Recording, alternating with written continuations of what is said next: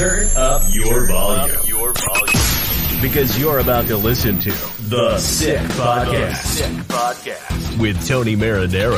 55 seconds left in the penalty, a minute and 27 seconds left in regulation time. Boston 4, Montreal 3.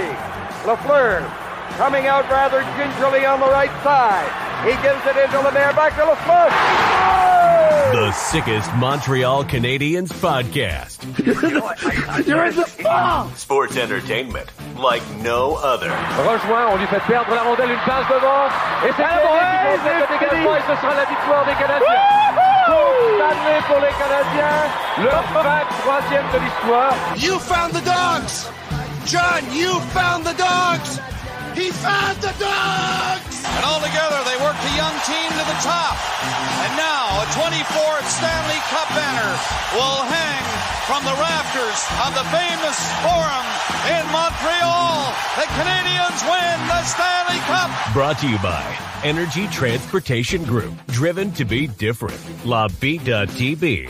Embrace your true nature. And Playground your premier gaming destination. It's gonna be sick. Happy Monday night, everyone. I am your host of the Sick Podcast this evening. My name is Matt Ohayon. Uh, if you were expecting Tony Marinaro, well, he's still out gallivanting in Portugal. So uh, I'm taking the reins for the next two nights. I will be back Friday. He should be back Wednesday, but we, it remains to be seen. He extended his trip. He might do uh, a couple episodes down from Portugal.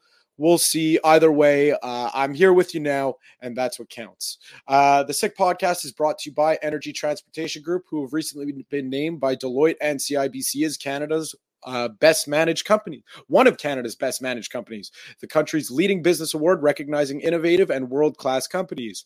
The best managed Canadian companies designation fuels Energy's purpose of creating progress for our customers, our employees, and our communities. Join a winning team and check out Energy's career page for available opportunities.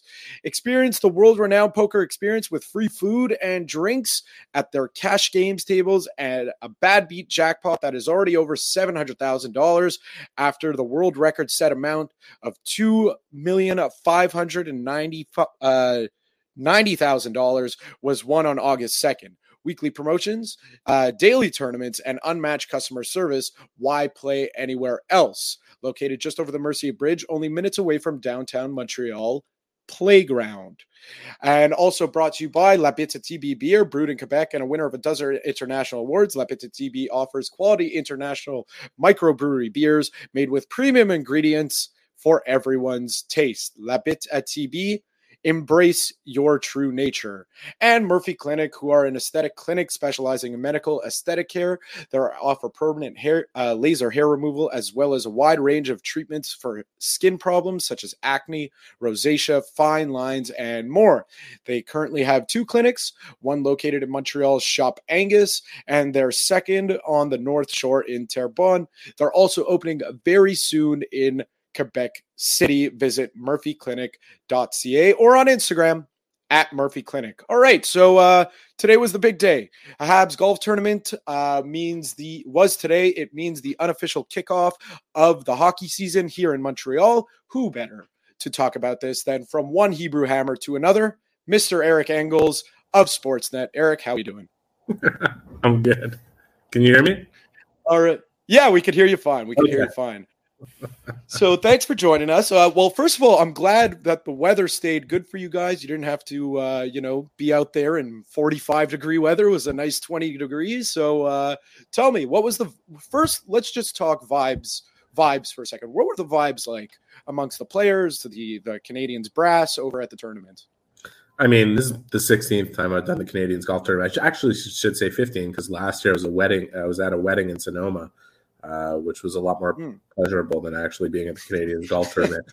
Uh, probably for me, but also for them too. You know, they didn't have to answer all my questions. But um, yeah, you know, like they're always the same. Everybody's upbeat, excited.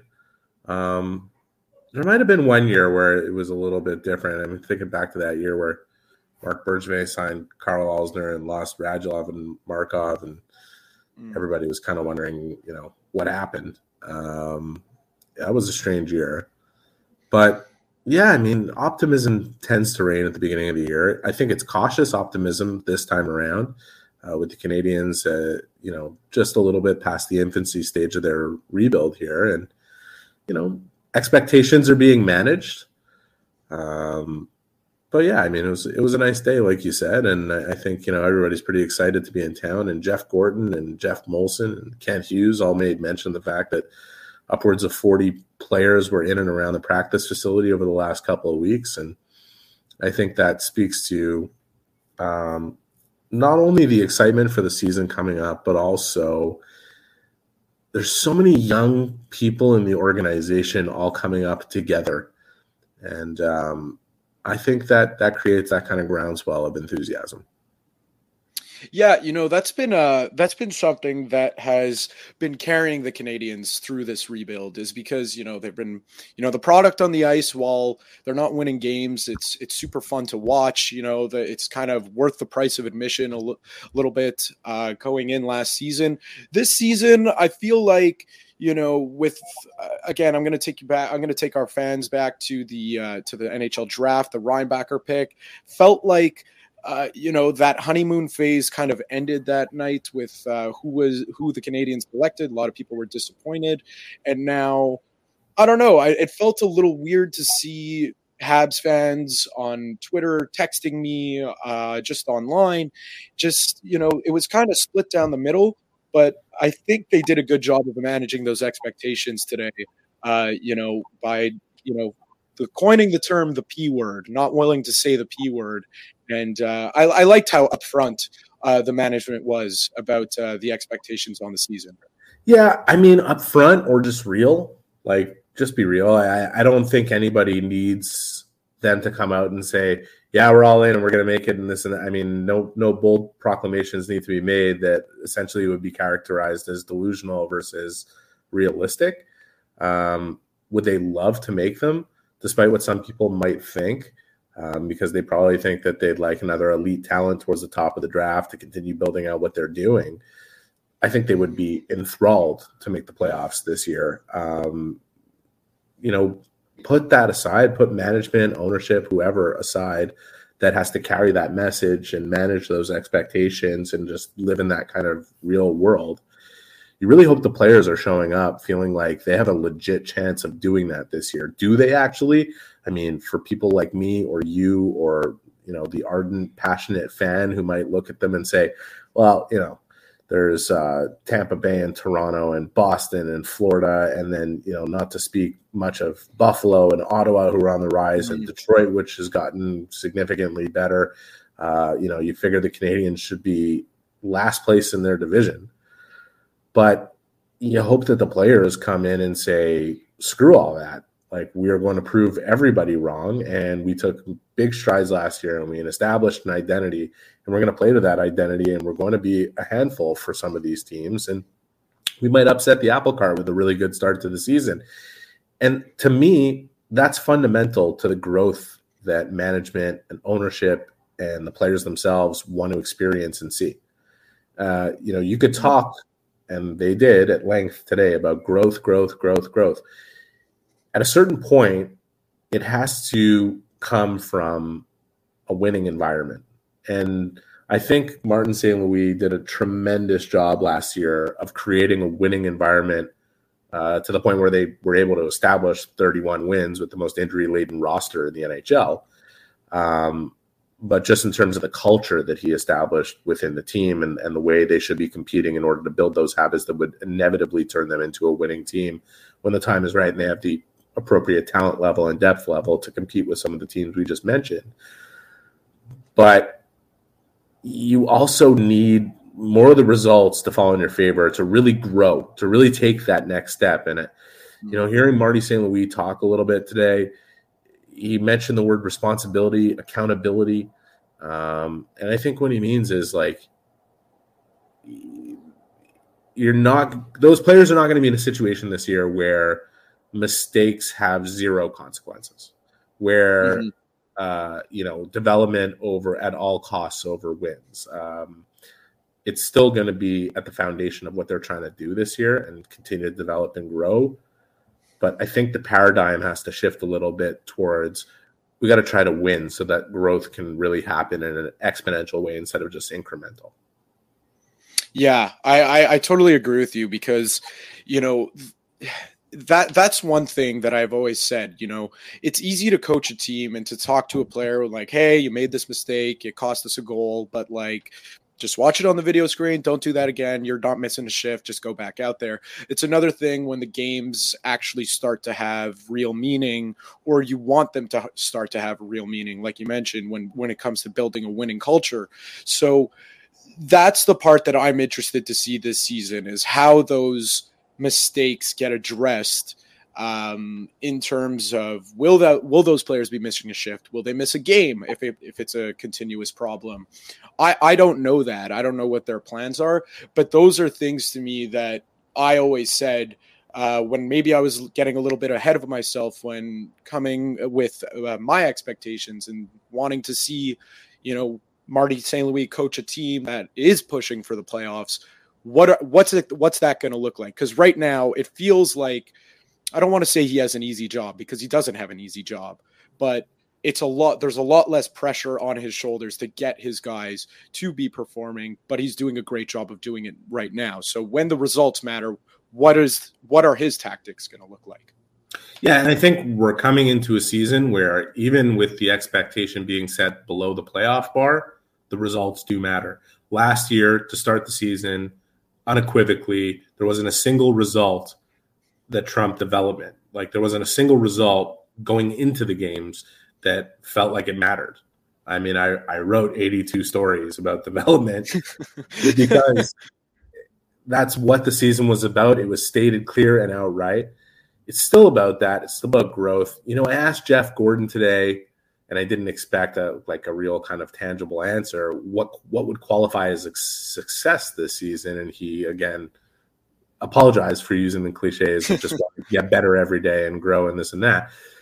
I, I, think if he were to answer that question, if Kent Hughes were asking him or they were having a personal discussion about what they want to see from their team this year, I think they want to be competitive for as long as possible. I think they want to be in the picture and in and around that playoff picture for as long as possible as evidence of the growth that they experienced last season and as evidence that they can build on that growth and continue to build towards what's going to be a sustainable, successful team in Montreal. And, you know, I, you know, I'm still a few weeks out from having to put out my preseason predictions of, you know, where I see the Canadians and, and, and everybody else in the league for that matter. But I could tell you right now, you know, success, I think, for this team would be playing meaningful games all the way up to pretty close to the deadline, pretty close to the trade deadline, continuing to be in meaningful games, whether it means that they're six points out of the playoff picture come deadline, or they're four points out, or they're two points ahead of the last team, or whatever it is. You know, like the last team that made the playoffs last year had 42 wins. The Canadiens had 31 last year with a team that was expected to be among the worst teams in the league and a team that suffered more man games lost than any other one in the league. So is it unreasonable to expect that they could be much closer to the playoff picture than further away from it? Potentially, when you look at them compared to what all those teams we mentioned in their division, which I think is the toughest division in hockey this year. But in another light, like all these young guys came and were thrust into bigger opportunities and roles last year because of the injury situation and benefited from it. They they gained a more qualitative type of experience than they otherwise would have. And that could carry those guys forward. And you have some veteran players who, like Mike Matheson, had a career year and felt a level of confidence that he had never quite experienced at this level that he could build on uh, if he remains healthy. That guys like Brendan Gallagher and Josh Anderson have, are coming in with something to prove and a lot more players to compete with in terms of ice time and opportunity. And and Samuel Montembeault is coming off um, not only a season in which he proved he belongs in the NHL, but an experience at the World Championship that was so valuable because there was pressure on him to win, and he actually not only did he win, but he served as Canada's best player in the tournament. How far can he take that? And where does this all propel the Canadians this season? Now, again, I'm not going to put them in the playoff picture. There's a spoiler alert for what my predictions will say at Sportsnet. Do I expect that they will be competitive all the way up to what could be March 8th as a trade deadline this year? Um, I really think that they have a good chance of doing that based on what they have and who they are, and the fact that they've all kind of grown together, and that there's not much that's changed other than a couple of pieces coming in that add to the depth and some young players that can bring some enthusiasm that potentially could crack this lineup or at least play some NHL games at some point down the line. Well, you know, I, I, you're I kind of I really agree with you, uh, which makes for a great podcast that will not be argumentative. No, um, you could you could disagree. But, no, but I, I do I do agree because you know if you think about it, last year up until you know the Christmas uh, the Christmas road trip, they were pretty much 500 if I remember correctly. And then I remember talking to Stu uh, Cowan on my Friday night show saying, "When are the wheels going to fall off? When's it going to happen?" We're all expecting. They fell off hard and then they fell apart because they, because they had they ended up losing you know four thousand games to uh to injury four thousand man games to injuries right? So that's the part to me where I'm like hmm they probably could be competitive all the way till the deadline. To me it's a lot at that point like okay they're competitive until the deadline. Let's say they're six points out where does Kent Hughes that's what makes Kent Hughes' job difficult because you don't want to pull the rug from under them if they are competitive, right?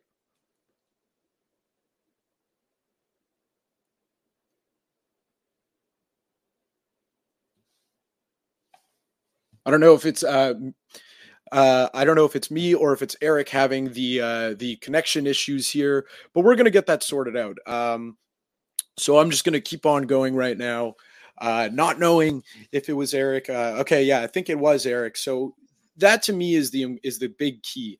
If we uh, if we run with Eric's scenario of four or five uh, points out of the playoffs come playoff time, is that what does Kent Hughes do uh, do then? You gotta kind of throw your team a bone at that point because you know they're playing super well. We have Eric back, I, I see, so uh, that's good news. Uh, Eric, where did I lose you?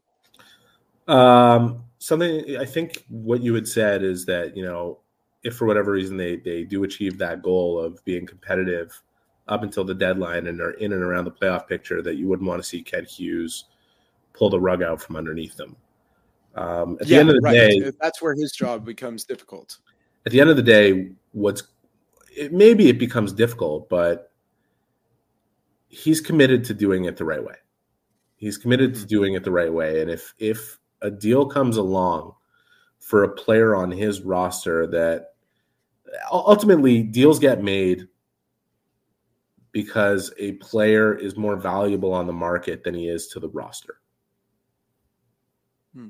So, say there's six points out and coming into the trade deadline or the week of the trade deadline, and they notch a win, and all of a sudden they're four points out, and they're you know they've got games in hand on some of the teams, and the team is calling on David Savard, well, the offer is going to have to be pretty good. Right? Like the mm-hmm. offer is going to have to be pretty good. He's, you know, Kent Hughes is not in a position where he's, it's necessary for him to trade David Savard, who still has one year left on his contract beyond this one. It's not like it'll be the last opportunity. So, could the market bear something that would be more valuable than the, the value that that player would bring to the team? I'm using David Savard as an example. Right. I don't want to blow up into some sort of trade rumor that I read on some stupid site, but I'm just, you know, I'm making the point. Like he will do what's in the best interest of the Canadians long term and the plan that they've built to be successful over a long period of time and contending year over year. Yeah. Uh, again, agreed there. It's just, it's tough, you know, because uh, I, I feel like I forget if it was last year even where kind of the team was playing super well uh, up until the deadline, you know, passing uh, expectations. And then it kind of feels like if you want to keep that winning culture alive and well and, and keep building on that, you, you got to sort of throw your team a bone, right? I, I, feel like that was done in the past few years. It's a question of where you not, are. Like, it's a question of where you yeah. are. And also, Matt, like, the Canadians' management, as as you saw today and as you've seen since they've taken over, have been extremely transparent about their patience level and their desire in terms of what they're trying to build, not just externally though. They are absolutely transparent internally. Uh, everybody knows what the plan is, and everybody is kept abreast of the situation as they go along. As you hear players that have gotten traded um, have been kept in the know in terms of where they stand on a market and what their situation is, all the way along up until the point where the trigger gets pulled. Um, at the end of the day, these guys are pros. They they have to deal with the reality that they face on a daily basis and and in those situations, and they they know how to handle it. And running the organization in such a way helps them digest it. Um, do I think that for whatever reason the Canadians are right there that Kent Hughes is all of a sudden just going to start picking players off the roster left, right, and center? Not really. Like there's no there's no urgency, like I said, in most of the cases. So it all becomes a question of value. You know, how much more valuable is that player to the team than he is on the market? And and if the answer is reversed, that's when you could see a situation where a player gets traded even in spite of where the team stands. And that's okay. Because at the end of the day, mm-hmm. the expectations have been properly set like they were today during the golf tournament. And um, they have been properly set all the way through in terms of the plan and not just externally, like I said, internally as well. And and they want these guys pushing as hard as possible. And it's I think it's it's funny, even last year where we knew that kind of results were inconsequential um, I think people from the outside looking in would have assumed like Kent Hughes was was celebrating losses like like touchdown celebrations. And I remember mm-hmm. seeing him around Christmas time, and he was just he was really upset to see what was happening. And and I remember him using a line uh, that you know the type of losing that they were doing game over game uh, in a kind of a discouraging moment wasn't good for anybody's development. So. Mm. It, it's funny what what perception is versus reality sometimes and it'll be interesting to follow along this season because they're not just looking to do what they did last year. You heard kent say himself we're not coming in here with it that we're we're missing the playoffs as a given. Like we're we're aiming higher. And I, I'm curious as anyone to see what that produces on a daily basis in Montreal because when you have a team with a bunch of young players in that kind of nucleus core of 22 to 25 years old, um, there's a lot of belief internally, that despite what we know about them versus their competition. So I can't, I can't wait to see it all unfold. It's coming up pretty soon. Yeah, and uh, you know, I feel I feel like that uh, that changed a lot uh, from last year because now people are aware of that of that it factor of the internally uh, kind of you know we're to still compete till the till the bitter end because I feel like last year nobody was expecting them to have like a single win or that's a bit of an exaggeration or have like three wins by uh, the end of October. And lo and behold, they started off the season pretty well and were 500 basically all the way through November.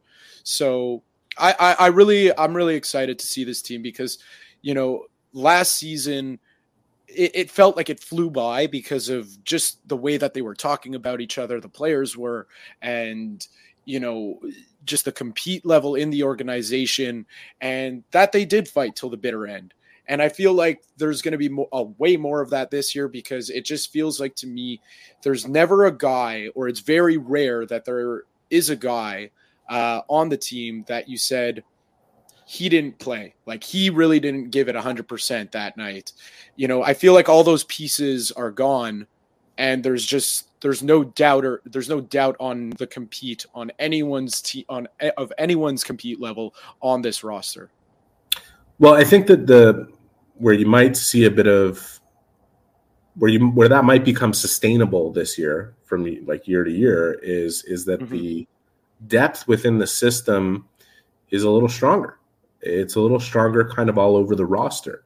There are some young players that legitimately can make a push to play games with this team this year, whether they start with the Canadians or not. Um, and there are players I mean, that whole defensive situation and you, all those young guys are really fighting to be in the lineup every night. Like they're they they have eight nine guys who can play, and have proven they can play in the league. Uh, what's happening in net with four goaltenders there, and we'll see how that gets sorted out because we know there won't be four by the time this this whole thing starts up. That whether or not one of them or two of them get lost to waivers or traded or whatever it is, you know that's a competition right away, uh, right off the bat at, at a camp and up front. You know, Newhook comes in. Um, they took a flyer on Lias Andersson. They you got Emil Heineman, who had a really great camp and you know had some injury mm-hmm. issues coming in. Ty Smilanic, uh, eligible to come come out of college and participate now, and uh, Owen Beck, who signed to a professional deal, who you know who knows where he'll end up this year. But I'm based on what he looked like at last year's camp, like this guy is a professional hockey player. He, he is pro habits. Um, and that is why he stood out last year. And it'll be really compelling to see what he does. You have Joshua Roy. um, and I'm probably leaving out a couple of guys, not to mention, you know, Jesse Ylönen, who's going to be fighting for a full time position. I think Harvey Pinard has established himself in one, uh, but that doesn't mean that he could take the foot off the gas in any type of way. And, you know, we could talk about what that means between all those players that I mentioned, but it, also means something for Brendan Gallagher and Josh Anderson and Sean Monahan and Christian Dvorak and Joel Armia. Like those guys are going to have to perform if they're going to be thrust in the types of roles they're expected to fill with the Canadians this year. So, does that make them a better team than most people would expect?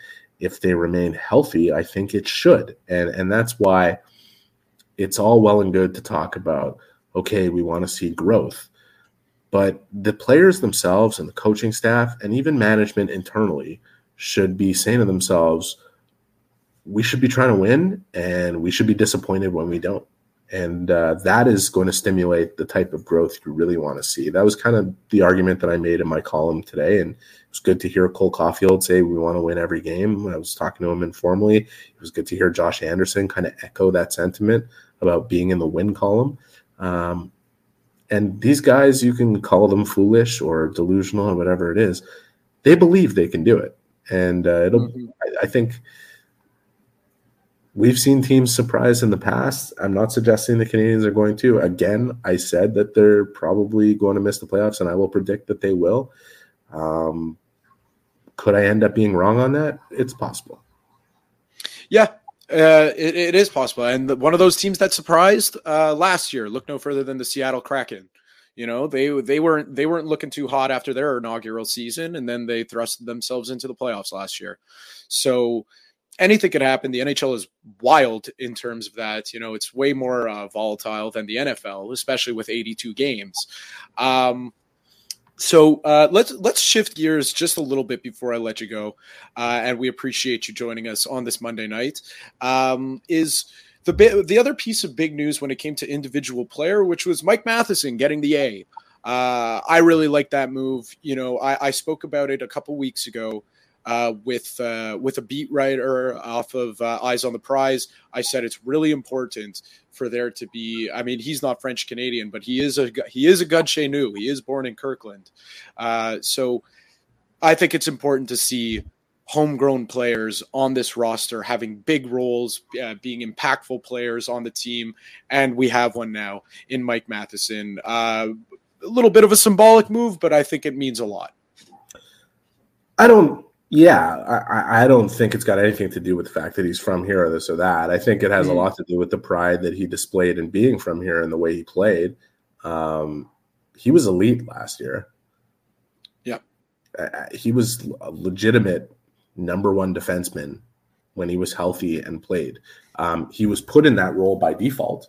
The fact that he took it and ran with it and kind of fulfilled a promise that he showed to be drafted as high as he was, going all the way back to Florida and it took him this long to get there uh, is a great example. And there's a couple of them on this team. You want to look at Montembeault or whatever it is of how long it actually takes to develop and become the type of player, and what kind of opportunity it requires uh, to be given in order to get to your best self. And I think you know Mike is very deserving of the honor that was bestowed upon him to become an, an alternate captain for this team, uh, because he's very even keel. He's very level headed. He is a leader on a blue line. I think part of the reason he fits well with the kind of paradigm that the Canadians have created is because at 29 years old, he's not that far off from the core age group of the team, and yet he's still a bridge from the veteran leaders to that core. Um, and you know, from a performance level, you want a guy who leads by example like Suzuki does. Matheson is certainly doing that on a blue line chock full of young players. So, you know, good for him. The fact that he believes and some of the comments he made to me last year and talking to him, he was easily one of my favorite people to talk to in that room just because of the profoundness of his thought. Um, he believes he can be better. He believes that he can be better than he displayed last year, that he can build on what he did. And uh, I wouldn't put that past him, knowing what his skill set is. He is an absolutely elite skater. He is a point producer who thrusts in the opportunity to, to run a power play, thrived. Uh, and he is much better defensively um, than we saw over his first seven or so years in the NHL.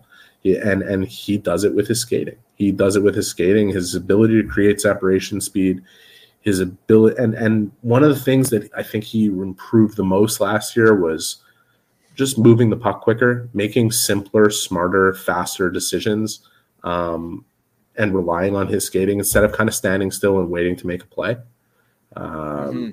And if he taps into those assets that he has, I would not bet against that guy getting better. And and I think he's just he's he's a, he's a good candidate on a team that had several good candidates to be an alternate captain. I mean, nobody would have blinked if David Savard was named one of those guys. Nobody mm-hmm. would have blinked if it was Cole Caufield, to be honest with you. Even you know, with Caufield's kind of demeanor, he's he's a full of energy type of player. You know, I, I mean, his demeanor is like he's still kind of a he's still very much a kid at 23 years old and has a kid like demeanor, but the enthusiasm that Cole brings to the rink and his attitude of, you know, give me the ball, give me the puck, like I'm going to run with it, and I, I, I want to be in that situation where I'm the guy scoring the goal with five seconds left on the clock and we need it. You know, like that's mm-hmm. leadership. Like, and I, I don't think he would shy away from that. So again, a lot of valid candidates. It helps that Mike is a guy that's from here. I think that's a nice storyline, but I don't think it has much to do with the fact that he absolutely earned the letter getting sewn onto his jersey and with with really strong play and with an attitude of just I'm going to continue to get better. And that's kind of what this whole team is about, right? Like getting back to the growth mm-hmm. thing. You know, I, I loved a lot from, I mean, it was hard to not like a lot from Matheson last year, but my favorite part of his game and and you mentioned it because of his skating. Uh, is uh, there were a couple games where I was in the stands, and you know there was maybe uh, the defenseman took a risk and he pinched in, and it sent an odd man break the other way. His closing speed, I, I felt like we saw that once every three games, let's say, where he's coming back skating as hard as he can and he's catching up to the forward on the two on one and knocking the puck off his stick. Like uh, that to me was just unbelievable because I can't remember, uh, you know, other than PK Subban, the last time the Canadiens had a defenseman with that type of skating skills. Yeah, I'll tell you one of the things, and that's a very good point. I think one of the things I appreciate most about Mike Matheson is his ability to self assess. And uh, coaches talk a lot about that and how vital it is in terms of the growth process. If you are going to be able to grow and become a better player in person, you have to be brutally honest with yourself about your performance and where you need to improve and what you need to work on, but also brutally honest with yourself in terms of what you're doing well and how to tap further into that.